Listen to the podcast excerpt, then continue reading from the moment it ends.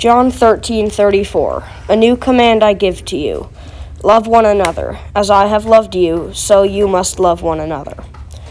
Our theme verse this year is centered around love. This is the greatest commandment of all. In John 13:34 Jesus says, "A new commandment I give to you to love one another just as I have loved you." Jesus tells us to love each other no matter what. He even goes as far as to tell us that we should love our enemies as we would love ourselves. Jesus tells us this because if you don't love, you don't know God. He wants us to experience God for ourselves so that we must be able to love. Love is the single greatest thing God created all those years ago because lo- love is an embodiment of God Himself. In Luke, Jesus is asked by the Pharisees how to love. Jesus responds by saying to love your neighbor as yourself.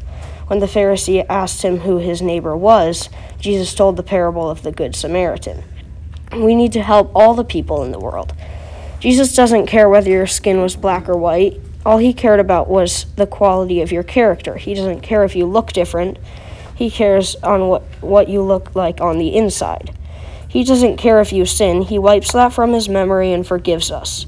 We just need to trust. Mark writes, But overhearing what they said, Jesus said to the ruler of the synagogue, Do not fear, only believe.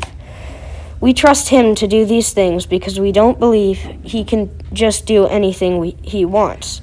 In this passage, Jesus tells us, or Jesus tells them to believe so that the little girl may be healed.